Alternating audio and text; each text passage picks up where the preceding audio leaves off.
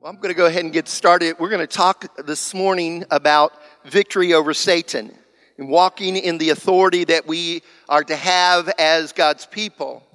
And now, one of the things we don't want to highlight Satan. We're not trying to give him any credit or trying to be over, you know, we're not looking for a demon behind every door, but there is one. But anyway,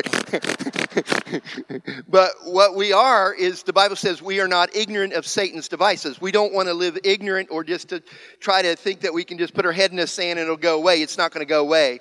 The activity of the enemy is increasing. And we're going to talk about that. And a lot of it is because the, the you know, the devil knows his time's short. Of course, that's in the sermon. So, but anyway, uh, it, it, it's living, God is wanting to move us and transition us in that we live with per, a perspective of the spiritual dimension, of the, the spiritual realm in a day by day, moment by moment uh, in our lives, even in the common, in the ordinary, to see that there is something going on. And more importantly, even than what the enemy's doing, is also what is God doing? What is God saying? How is God in this moment? Uh, I was sharing with some people before church yesterday. One of the things that has happened with my job is I've become a, a professional funeral uh, doer. I know, a professional, you know, I, I do a lot of funerals. Okay. anyway, and uh, I had, I'm trying to be very careful because I know this goes online. So, but I had thought I had done a redneck funeral before, but I had been mistaken. I, I and uh, so I actually left my house and, and didn't get back for until six hours later from this funeral. But I drove and I thought I knew where I was going. And I'm telling you what, it was like I entered the uh, Bermuda Triangle. G- GPS went off, everything went off. And, and I'm going like, oh, this is like, I thought I knew back in the woods in West Virginia, this is a whole nother level. So I'm looking for this community building and uh, I couldn't, you know, forever couldn't find it. And I get there and uh, finally find it. And the community building was built in 1847, so it, it, it's older than the church. This church is. So I get there, and a few people come out, and I said, "Well, where, where are, where is everybody? Where's the funeral?" And they, so they come out and say, well, "We don't know where the funeral is, but it's up there in the hills somewhere." And I go, "Okay. Do you know how to get there?" Nope, don't know how to get there. And so they said, well, we'll try to find somebody who can take you because your car won't make it. And I'm going like, okay, you know. So uh, about a half hour later, somebody shows up and puts me in their vehicle. And not lying, they literally drove 90 miles an hour up a road that was not a road. Crossed through meadows and fields. We literally drove across streams and creeks and, and finally out in the middle of nowhere. I'll paint a picture for you that we find there's this little Methodist church, and in the back behind it is a graveyard. And so they drive me around, and I come back from behind the church, and literally there's monster trucks everywhere. And uh, some of them are sitting on lawn chairs in the bed of the truck and enjoying a, a cold beverage. and when I stepped out of the, you know, and when I stepped out of the car. I might be wrong. I could be wrong, but I swear in the distance I heard the fleeting sounds of banjos. And, um, and, and then I noticed that there was some unusual smells in the air, if you know what I mean. And there is literally a ton of people there. I mean, and some came on their four wheelers and some, you know. And so I just kind of got out of the vehicle. I mean, I can't go nowhere. My vehicle's about a half an hour down on the, you know, in the valley somewhere. And so they lead me out to the graveside. And um, so this is the story of about a month or two ago, about two months ago. I go to meet this guy that's, that's dying. His name is Jim. And Jim uh, has, he grew up in church in West Virginia and then he moved to California and he, let's just say, uh, lived a pretty rough life. But he was coming towards the end of his life, and he surrendered. With all my heart, I know this. He surrendered his life to Jesus. And he gave his heart to the Lord. So now, as I'm at this uh, redneck funeral, I go out and they literally had dug a hole in the ground with a shovel. The shovel was still there. And they had Jim in a, a mossy camo urn that was sitting on a rock. And so I'm standing there, and then the, the I heard someone use one of the grandmas. I heard say the term, "Did you get the moonshine out yet?" Not not lying, true story. And so I'm standing there, and this is like a rough crowd, and I I felt like completely intimidated for a moment. They said, "All right, preacher, I guess you can get you can get started." And I'm literally got like, "What am?" And, and this is me in my mind. That not not not in any hesitation or any exaggeration. I'm going like, God, what am I doing here? I am literally like, what? And immediately the Lord said, You're here because I sent you here. And I can't even explain it. Within three or four seconds, it was like the Holy Spirit dropped on me like a bucket. And the next thing I know, I'm like a madman. I grab my Bible and I'm standing there uh, in this crowd. I have my Bible and I just said, the world has gotten so smart today that they think this book is a fairy tale. But I'm here to tell you today that this is true. It is all that is worth living for. And I and then I said, and there's one person I can promise you right now that is 100% sure it's true, and it's Jim. And I just started for the next 10 minutes just preach the gospel of Jesus Christ. And just like I I went from a moment where the intimidation of the enemy was there to the next thing that it's just like the Holy Spirit me.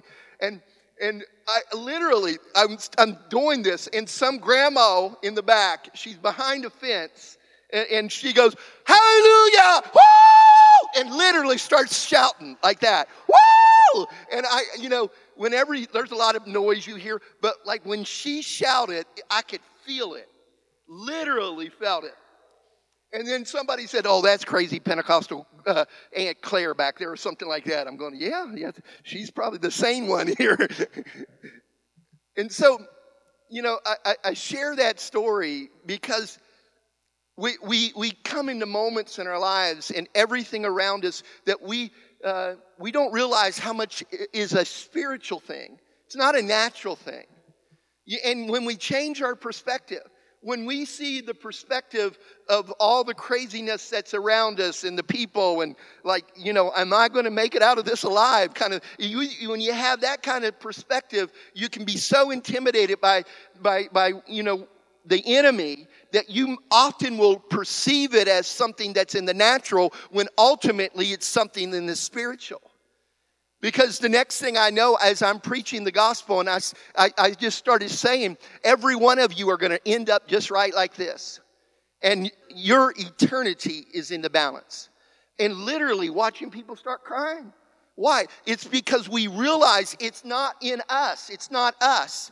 I was the scared guy walking up on the hill standing by the camouflage urn, you know, or what do you call it? Urn. Urn. urn. Urn.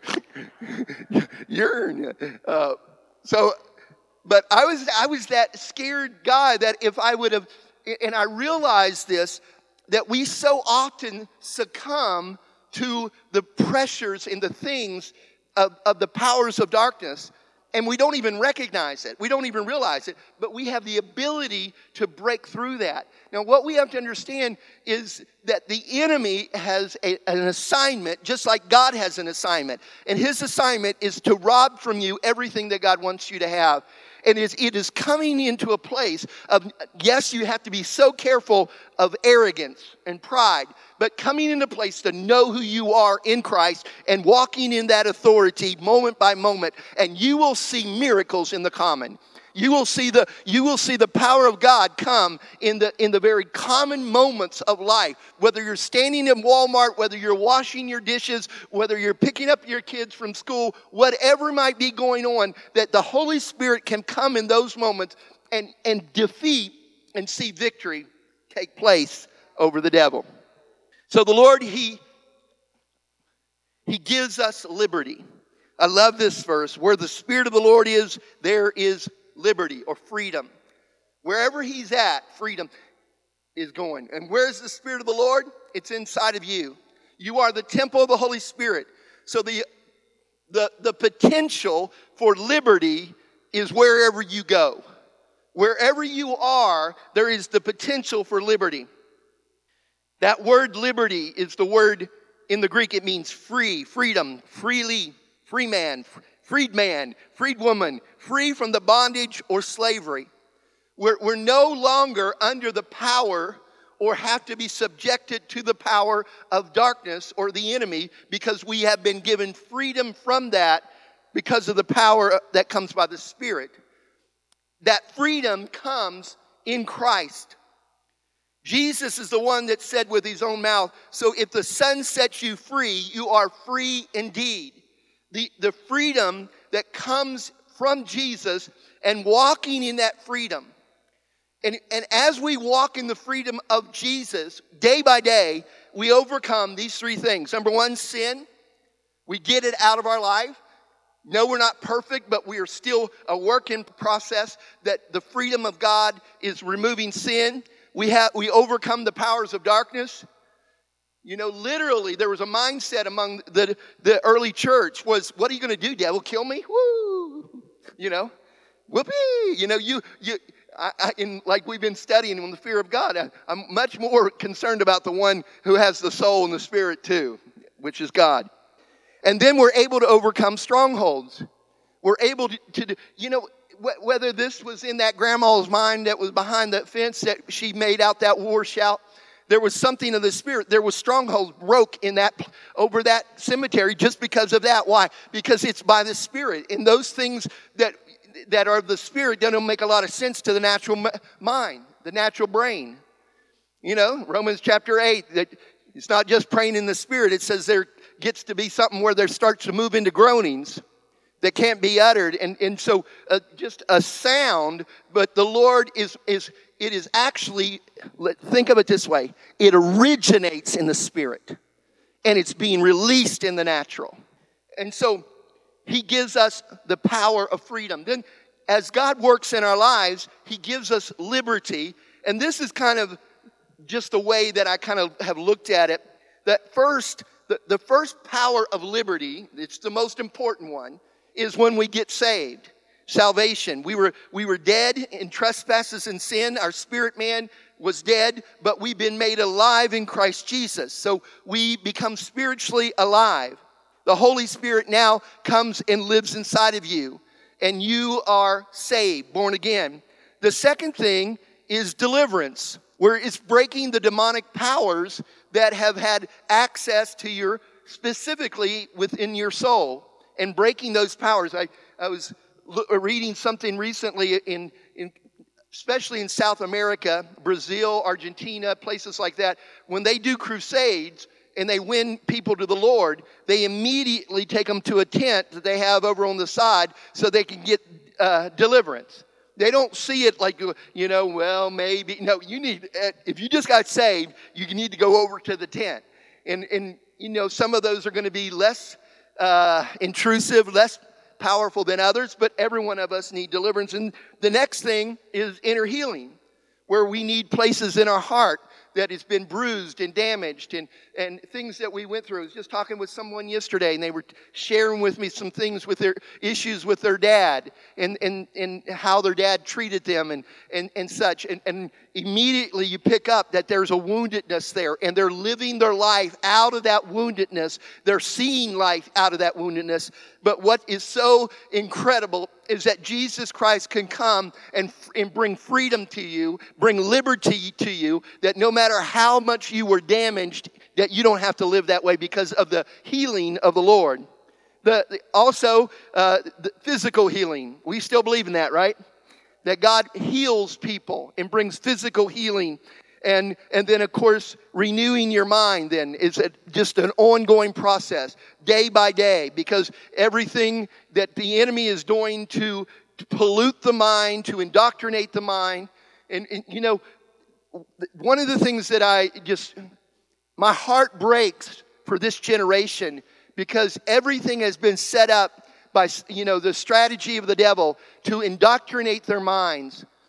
Everything from education systems to movies to everything, you know, that now it's everything online or on um, social media or you know, TikTok or something like that. I'm not like trying to say I'm against, every, I'm, not, I'm not trying to be fuddy duddy, but I'm just saying all, this is constantly indoctrinating. And the reality is that most Christians might get a 30, 30 minute teaching of the Bible once a week, and sometimes they may only go twice a month. And so, and that's got to combat all the other stuff that's been indoctrinating their mind. And so we need to always live our life, no matter how, well, I've been saved for 30 years, uh, you know, it don't matter. Your, your mind can get uh, polluted just as easy. And so we got to allow the Lord to renew our mind. And so we, we live our life with a reality, not in a fear way, but we live in a reality of the powers of demons and that demonic powers are real and functioning. Now, it's, it's not like I want to go into the sidebar of, of these things, but I, you know, I don't believe demons are fallen angels. I believe they're disembodied spirits, in, but they, they want to possess people. We see that even as Jesus cast demons out of someone and they went into pigs, and then the pigs didn't make it very long either. And uh, it is funny, pigs couldn't even live one moment. They just like, we're, die- we're going to go drown ourselves. But, but we must understand that when, when a person is demon possessed, it means that their spirit man is dead. So we're not talking about Christians being demon possessed some, uh, you know, sometimes we can use the word demonize, but there's a demonic influence that has a hook in your soul. Your soul basically is your mind, your will, and your emotions, is how, you know, kind of we, we've set it up. But we, and we see all of those things at play in the Bible. We see uh, your mind, your intellect, you, we see your will, making your choices, decisions, and we see your emotions. And, and these of themselves are not evil, but what we have to understand is the enemy tries to influence our soul and tries to find a foothold in our soul. In Ephesians chapter 4, verse 27, it says, Do not give the devil a foothold. And I always make sure I stress when I'm reading uh, this to people that Paul is writing and talking to Christians. He's not talking to non Christians. He's telling Christians don't give a foothold, don't give a hook, a place of access to the devil. And then he uses one of the sole uh, illustrations, which is the issue of anger. Don't be, you know, be angry, but sin not. And so what he's saying is that anger in of itself, that emotion is not evil, but if you don't deal with it correctly, you don't deal with it properly by the help of God, that it can become a, a place of access and, and become a place where the devil has a foothold. The word, uh, uh, the, the word there, place, don't give a place to the devil, is the word topos, which we get topos map.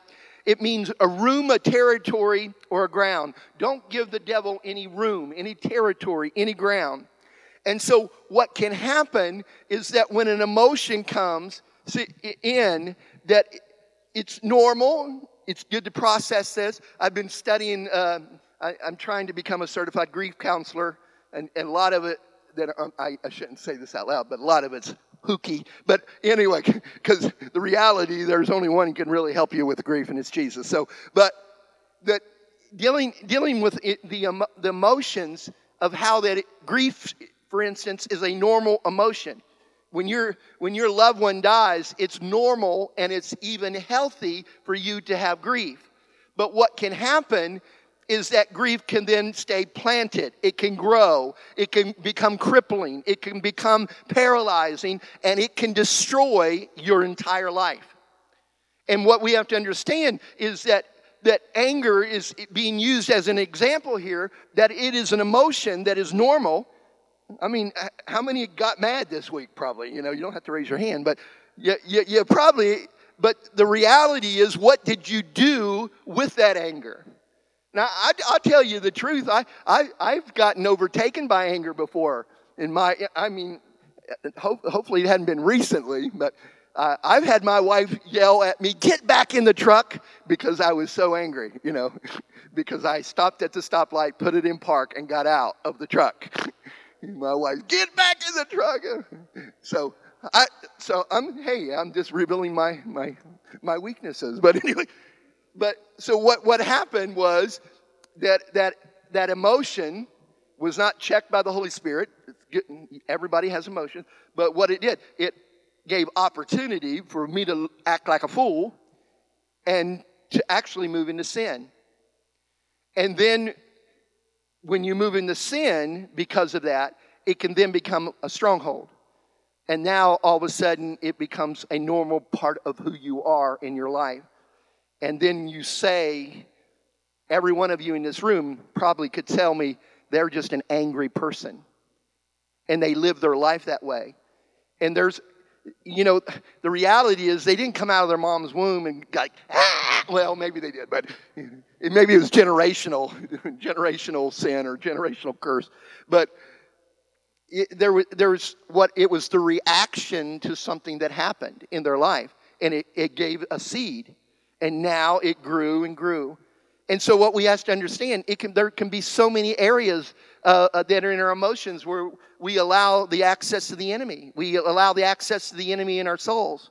And, and it becomes a, a place of stronghold. And it limits the full potential that we have to walk in freedom in the Lord.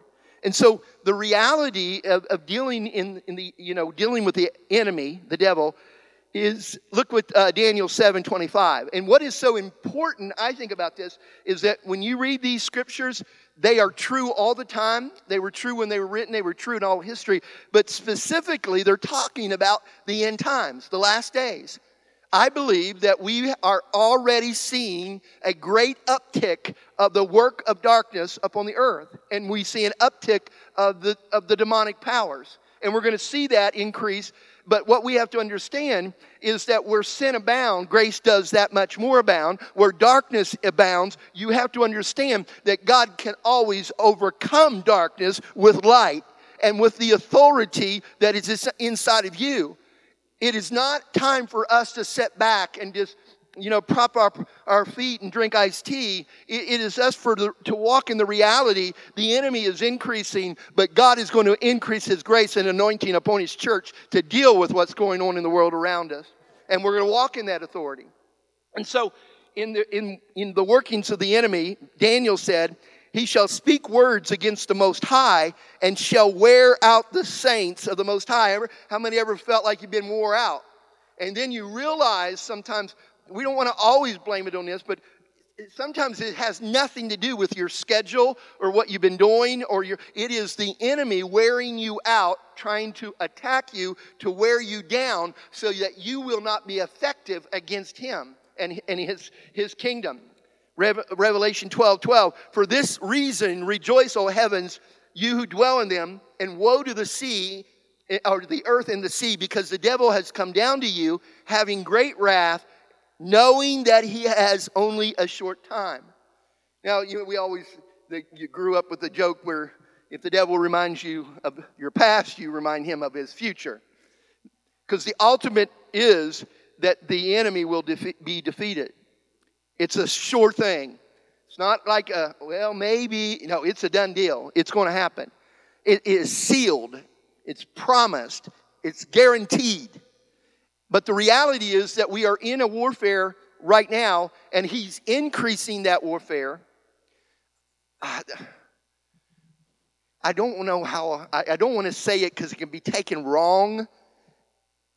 But in some ways, Pastor can clarify this better later, but it, it's as if there is an allowance, uh, even by God, to let it happen at the end for different reasons. Part of it is because of what's been sown and sown and sown and sown of sin and 64 million babies murdered and you know all those kind of things. There's an access that the enemy has to the culture into the world that has been given because of the sin and the agreement of man. You have to understand the power of agreement. The church has to come back to a greater understanding of agreement. If we agree together, touching anything on earth, it'll be done by our Father in heaven. But what you have to understand too is that the, the devil has set up a entire culture that has come into full agreement with him. a lot of you go like full agreement. Well, I don't know what you want me to say. Pretty close. I mean, you know, I, I, I I, just, I don't like to just say things just like for shock value or everything, but I, I want you to know that legalization of pedophilia will be the next thing on the agenda. It will be. It's already, it's, it's a progressive st- steps that was leading us to this downfall. And what you have to understand, it is a place of agreement that people have come into the work of darkness. And, there, and then there's two flip sides that, that have been contributing from the church. One is that much of the church has now come into agreement with the world instead of God, thinking they have that, uh, well, they do have that liberty to do so, but. And then the second part is that people who actually have the authority of Jesus are afraid to use it and walk in it. And that, that's what's got to change in us because the warfare is intensifying, but it's not for you to be afraid. It's for you to stand and say the word of the Lord in every moment and declare that the powers of the enemy can be pulled down. You remember Jesus said this, 1 John chapter 3 verse 8, for this purpose, say purpose. For this purpose was the Son of God manifested, revealed. He this reason that he might destroy the works of the evil one, destroy the works of the devil. Now, a lot of that he accomplished, and let me just say, really not a lot, really all of it he accomplished. It's already sealed when he was here on the earth his death, his burial, his resurrection, his ascension, his uh, being a, a crowned king. But the reality is that the enemy uh, is at work and, at, he, and he's going to go screaming, and he's going to go out with everything that he can to bring deception and destruction to people. That we even see, if you believe it like how I see it, that even during the end of the millennial reign, during that thousand years, it said he still lives for another little season. And we could talk about why that is and everything, but that then, when you get to the very end, the one final hurrah is the great white throne judgment where he is judged forever and ever and he's thrown into the lake of fire and you know the devil is a sly old fox. If i could catch him i'd put him in a box lock that box in throw away the key for all those tricks he's been playing on me. Okay. You guys didn't sing that in children's church. I, yeah, backwoods. Anyway, so the, the final the final outcome is his destruction. But what I, what I do now is I want to live in the revelation. I want to live with, with revelatory knowledge that I am in a fight against an adversary that has already been defeated. He's already been defeated. And he, a lot of people say, well, the devil don't even know. If he knows his time short, he knows. He knows. I don't care what preachers have said. I heard it all the time too. Well, he don't even know. That's why he's still fighting. No, he knows. But what he, he has that such uh, an envy and hatred that has been formed in him that he wants to destroy and take as many people down with him as he can. Pastor mentioned this last week, and it was the words of Jesus. He said, The Spirit of the Lord is upon me because He has anointed me to preach the gospel of the poor. He has sent me to heal the brokenhearted, to proclaim the liberty to the captives and recovery of the sight to the blind, to set at liberty those who are oppressed it was to destroy the this purpose was the son of god manifested to destroy the works of the devil these are the works of the devil that he would destroy and guess what? Now we are to continue what he started only we do it in his authority. The reality of satan is that the thief has come only to kill steal and destroy. But Jesus has one mission and purpose to counteract what the works of darkness are, to bring life and to bring it more abundantly. And that abundant life was sealed in the resurrection that he his resurrection and the power of that resurrection, according to Romans chapter 8, verse 11, the same spirit that raised Christ from the dead now is quickening this mortal body. Jesus came to set captives free, free from sin, from the powers of darkness. His purpose was to destroy the works of, of the devil over mankind. All Bible scholars believe that 25 to 33% of Jesus' earthly ministry was spent confronting demons and setting people free from their enslavement to the powers of darkness. Up to a third of his entire ministry was casting demons out. Don't tell me, oh, well, we don't want to talk about casting demons out. That a third of the ministry of Jesus was casting demons out. It should be a regular part of who we are as God, God's people because He's our example. Father's revelation and declaration was, This is my beloved Son in whom I'm well pleased. In that moment, Jesus becomes an absolute threat to darkness because of the declaration that was made over him. And so, what we have to understand that we often look at the, you know, the, a great demonic manifestation is the battle, you know, that we're doing against the enemy. But often and, and more regularly, it's an inner fight. 1 John chapter 2 verse 16. For all that is in the world is the lust of the, of the flesh, the lust of the eyes, and the pride of life, is not of the Father, but is of the world. And the Bible is real clear that there's a prince of this world that is working, and that is uh, the leader of it, and it's Satan. I know the argument is the earth belongs to the Lord. I understand that ultimately, but the system, the, the system of this world system is, is, is being chiefed by the devil. So we, we see this picture a lot of times the lust of the eye, the lust uh, of the flesh, and the pride of life. But what, what, what I really have seen is these are so central to the works of, of darkness. This is how he works. And he did it from the very beginning.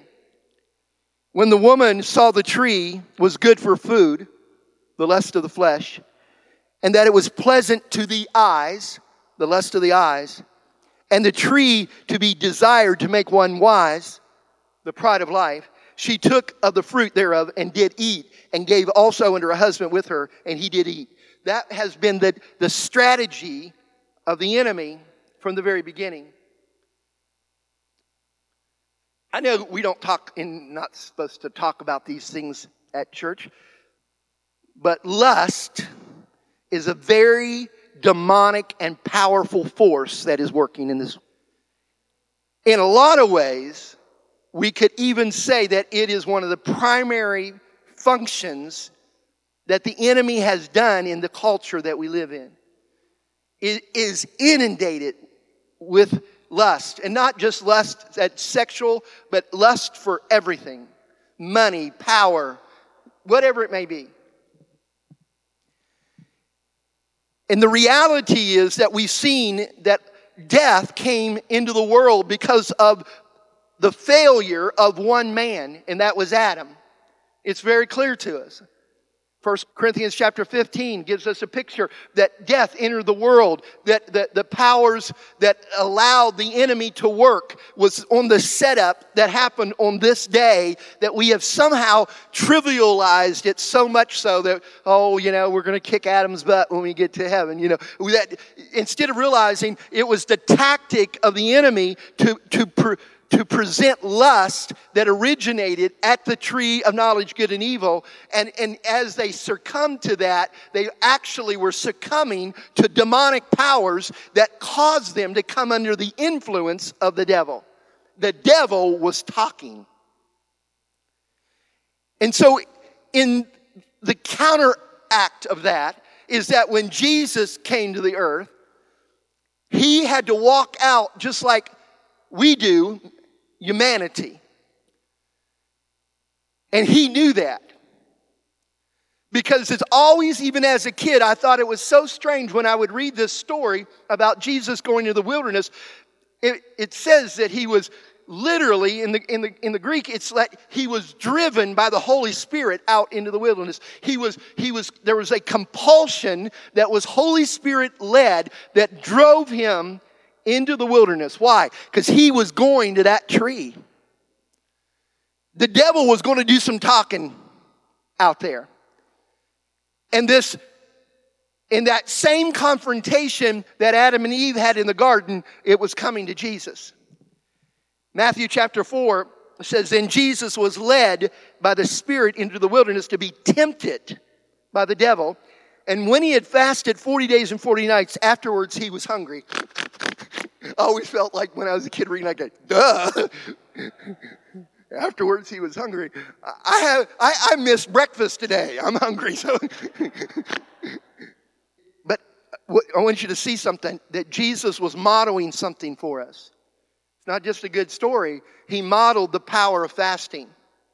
Now, however you interpret that scripture, that the disciples came to Jesus and said, Jesus, why could we not cast out the demons? He said, Well, this kind doesn't go out except by prayer and fasting. There's a little bit of discrepancy what interpretation it is. Some people are saying it's, it's the faith that came out of it. Whatever it means, it means that you better fast if you want to cast demons out. And so he, he, he is, he's in preparation for the encounter and confirmation and, and the, uh, the confronting, the confrontation that he was about ready to have with the devil. I, I really believe with all my heart that often the Lord can give us pre warning that something's coming and you need to be ready for it. And when we don't do that, then we're not prepared for the confrontation. So he's getting prepared for this confrontation. And when the tempter came to him, he said, If thou be the Son of God, command that these stones be made bread. Now, there's nothing wrong with eating bread. But there is something that is happening that Jesus is, is dealing with here, and he's dealing with the power of the enemy that's trying to cause him or to convince him to do something by his command or his direction. This is the lust of the flesh. But he answered, and very important. Every one of these confrontation, I'm getting ahead of myself, but you know, I know you guys already know this, but to always highlight that in every confrontation with the enemy, Jesus used the Word of God. That's why it's so important that you hide the Word in your heart so you don't sin against God. Why? Because when the time of, of temptations comes, what do you combat with? The sword of the Spirit, the Word of God. Jesus said, Man shall not live by bread alone, but by every word that proceedeth out of the mouth of God. Then the devil uh, taketh him, uh, I must have put this in King James here, taketh him.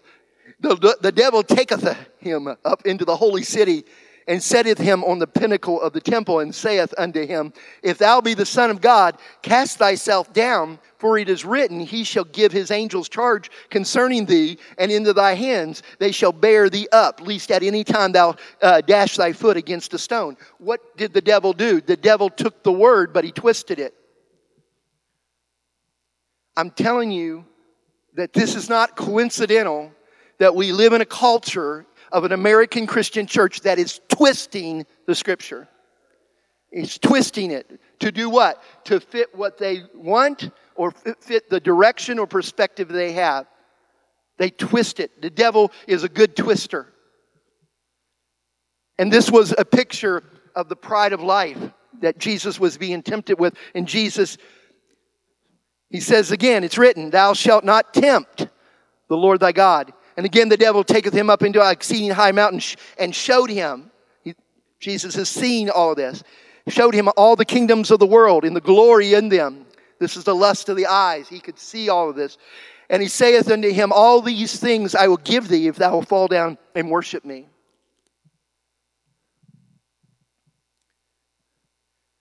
It's always interesting to me that he doesn't argue that he that devil couldn't do it let me let me just you know throw like this out just for a thought, not to go overboard with it. And I know that uh, you know you can label me a conspiracy theorist kind of nut case, but I truly believe, not all, but I believe there is people that are the richest, powerful, popular in our world that actually did this. that there was an agreement they made with the enemy to reach that place. But in some ways, it is selling your soul.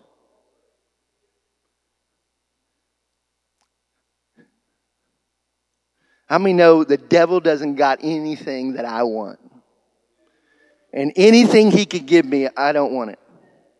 If it came from him, I would, I don't care what it, how good it looks. I don't want it. Nothing the world has. I got something that the world can't give, and the world can't take it away.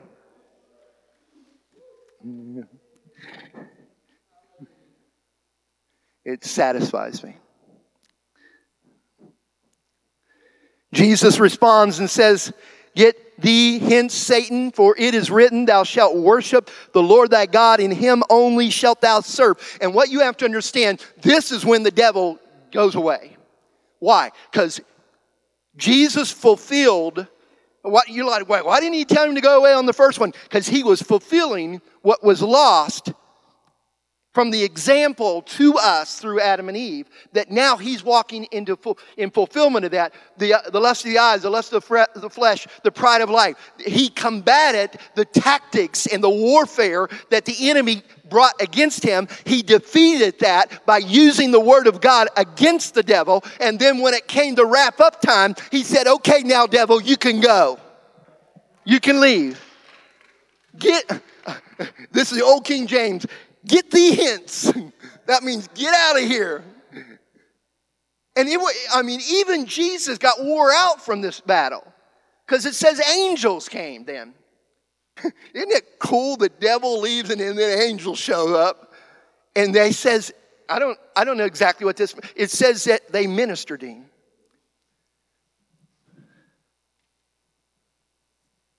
This is always how it works. Satan looks for an entry point. He prods and tests to find your weak places. Satan found no weak place in Jesus. This is why Jesus was fasting and praying for 40 days. Satan departed after the, de- the declaration of the word and a rebuke that Jesus released against him. The angels then ministered to Jesus. Now, how many know that it didn't mean that he didn't, that Satan came back later? Why? Because even though the victory was his, the battle still rages. We see that picture even within the Garden of Gethsemane, the enemy coming again. And what I love is that Jesus goes out into the wilderness.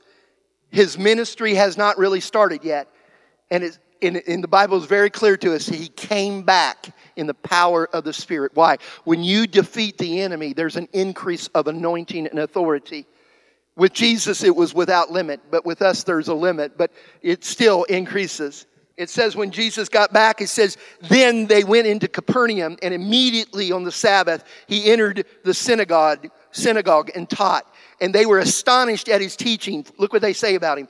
For he has taught them as one having authority, and not like these other preachers around here. I, am adding a little bit, but well, he comes with authority. Then, immediately after he gets back, he says, Now there was a man in the synagogue there that, had an unclean spirit. And he cried out, saying, Let us alone. Just Jesus didn't even say anything. It just him showing up. The demons cry out, Let us alone. What have you to do with you? Uh, what have we to do with you, Jesus of Nazareth? Look what it says. Did you come to destroy us? Yep, yeah, that's what I come for. I know who you are, the Holy One of God. But then Jesus rebuked him, saying, Be quiet and come out of him. And when the unclean spirit had convulsed him and cried out with a loud voice, he came out of him. Because why? Because Jesus has authority over the devil. Then they were all amazed, so that they questioned among themselves, saying, What is this?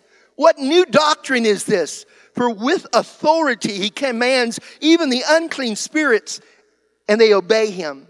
And immediately his fame spread throughout all the region and around Galilee. And the reality is that now that Jesus has went back to heaven, that he made a promise to us. He said, Now that I go away, it's better for you because the Holy Spirit now is coming to you. And if I go away, then you are going to carry on what I started. But you're not going to do it in of yourself. You're going to do it in my authority because he said, now all, all authority has been given unto me in heaven and earth. He even, during the time of his death, went down and took the keys of death, hell, and the graves from Satan.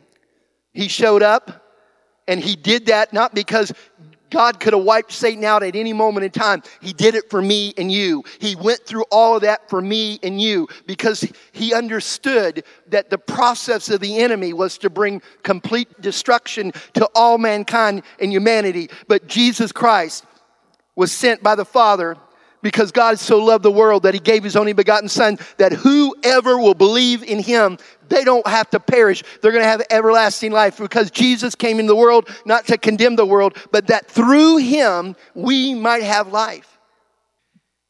And now the kingdom of God is is present upon this earth.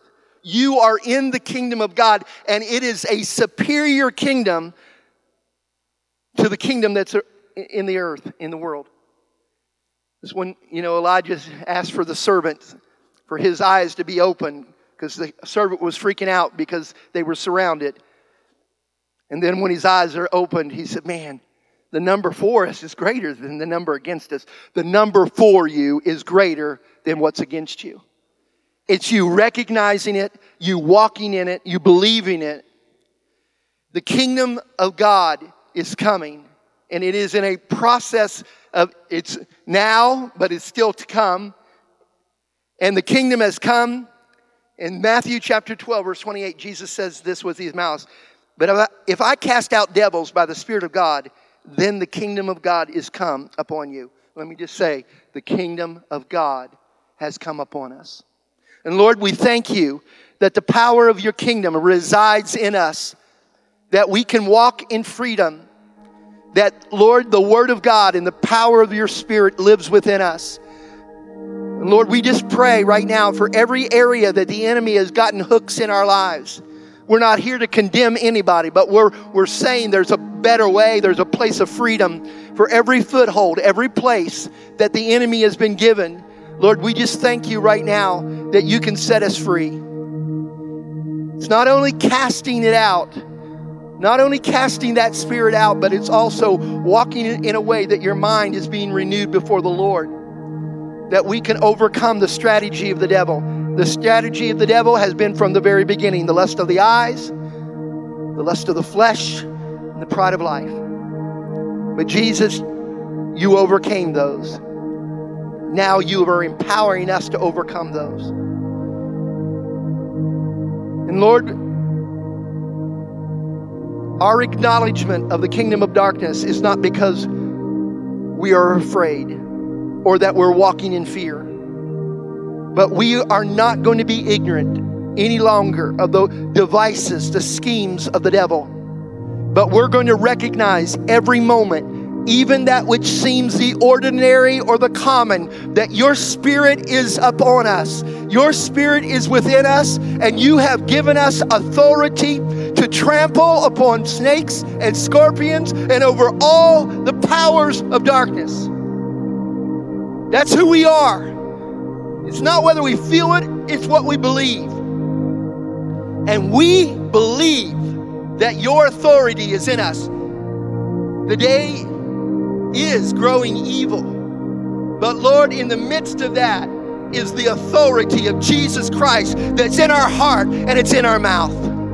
And we release the powers of your kingdom here upon the earth, Lord, to glorify your name and for the purpose that you started, the purpose that you were manifested to destroy the works of the devil till the final day that he's thrown in the lake. And we thank you for that in Jesus' name. Hallelujah. With, with your eyes closed, uh, we just invite the Holy Spirit. I know that he, this is already happening. I think that's why the Lord highlighted it to me. In your heart, without condemnation. You know, conviction is is a, a conviction is very different than condemnation. Condemnation just puts you in a place of shame.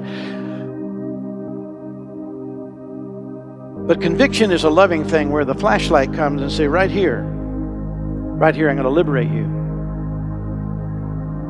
Light's going to overcome the darkness right here. If you have been highlighted in your own heart with the, with the Word of God over an area in your soul, lust of the flesh, if it's highlighted in your heart, uh, the lust of the eyes, if it's highlighted in your heart, the pride of life, right now, in Jesus' name, we're going to break agreement by go ahead and repent.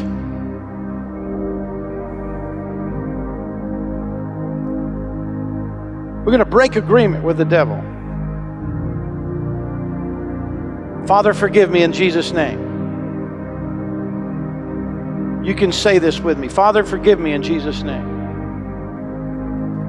for anything in me that would accommodate or cooperate with the lust of the flesh, with the lust of the eyes, with the pride of life. Uh, I was quickened a minute ago. We're going to go ahead and, and, and add in this prayer.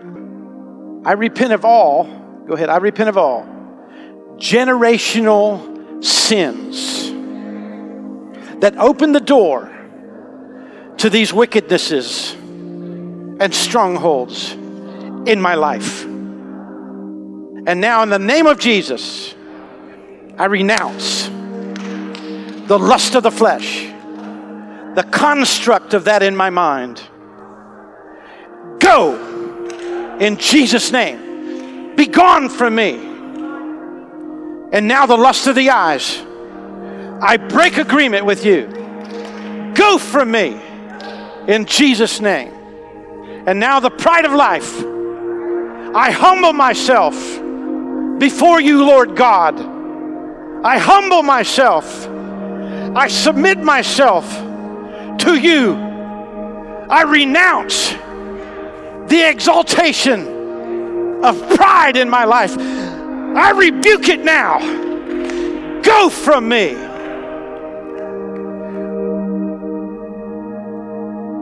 Let's worship the Lord. Now, Father, as we're worshiping you, I ask that the blessing, the anointing of the Spirit of God, the anointing that breaks the yoke, the anointing that destroys the works of the devil. Come in your glorious, loving power and anointing right now. I'm going to count to three. I'm going to see the works of darkness leave. One, two, three. Here's the Spirit of God. Let, let Him just work in you. Let Him work. Let Him take it.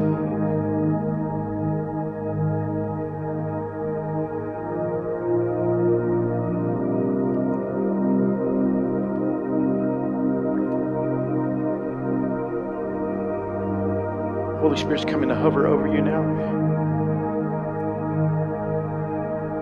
Love, acceptance forgiveness, blessing. I take authority as a pastor in agreement with Todd to break all shame. The powers of shame, the chains of shame, be broken now. Be broken now. Go. You lying devil, leave. Leave now.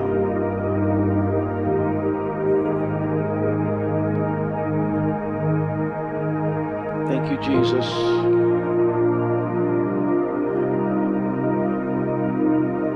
Let's go ahead and stand together. Lift your hands before the Lord. Just lift them up if you would. Spirit of God, fall fresh on your people. Fall fresh on your church. Fall fresh. Put your hand in Jesus' hand. Say, Lord, I want to walk with you in a way I haven't been able to. I'm going to walk with you. I want to walk in your freedom, walk in the blessing of your what you have for me. I praise you, Lord. I will walk in a new way. I thank you, Father, for your victory over all works of darkness in my life. Thank you, Jesus. Let's go. Thank you, Jesus. Thank you, Jesus. Thank you, Jesus. Thank you, Jesus. And now, Lord, we ask for the healing salve, the ointment of the Lord, to come and touch and pour out upon every single bruise in the mind, every single bruise, every tormenting tenderness that has been too available for the adversary. Come, Holy Spirit, with your ointment and come upon each mind here and touch that area of bruising and bring wholeness now. Every place where there has been oppression, continually pushing on that place. In Jesus' name, in Jesus' name, let this healing ointment come and be released now. Jesus, cure you now. Jesus, heal you now. Jesus, heal you now. Praise you, Jesus. Praise you, Jesus. Praise you, Jesus. Praise you, Jesus. Just open to it. Open to his love. Open to it. Say, Thank you, Lord, for touching this area of my heart, my mind, where I have been too uh, oppressed, too given to it. In the name of Jesus, bring complete healing to this place in my mind. Complete, I will be whole in my mind. My mind will be renewed. The stronghold is broken and gone. In the name of Jesus. The subtle entry point is broken now. My mind, this bruise, is healed. Healed in me. Healed in me in Jesus' name. Healed in me in Jesus' name. Now just go ahead and pray in the Spirit. Go ahead and just pray in the Spirit. Pray in the Spirit. If you don't have your tongue, just go ahead and say, Thank you, Lord. I love you so much. I just love you with everything in me. I just praise you, Lord. I love you so much. I love you so much. I love you so much. Thank you, Jesus. Thank you, Jesus. Thank you, Jesus. Thank you, Jesus. Thank you, Jesus. There is a work of the Spirit that I believe I'm supposed to affirm, and it's this that uh, when light comes, this teaching has put a lot of light in your hearts, right?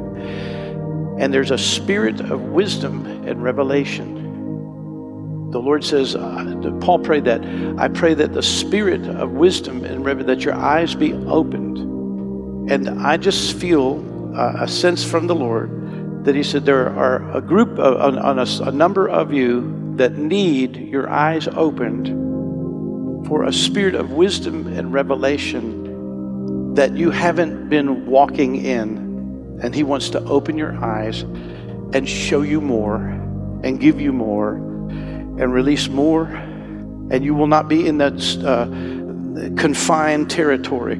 You're going to move further with Him in authority.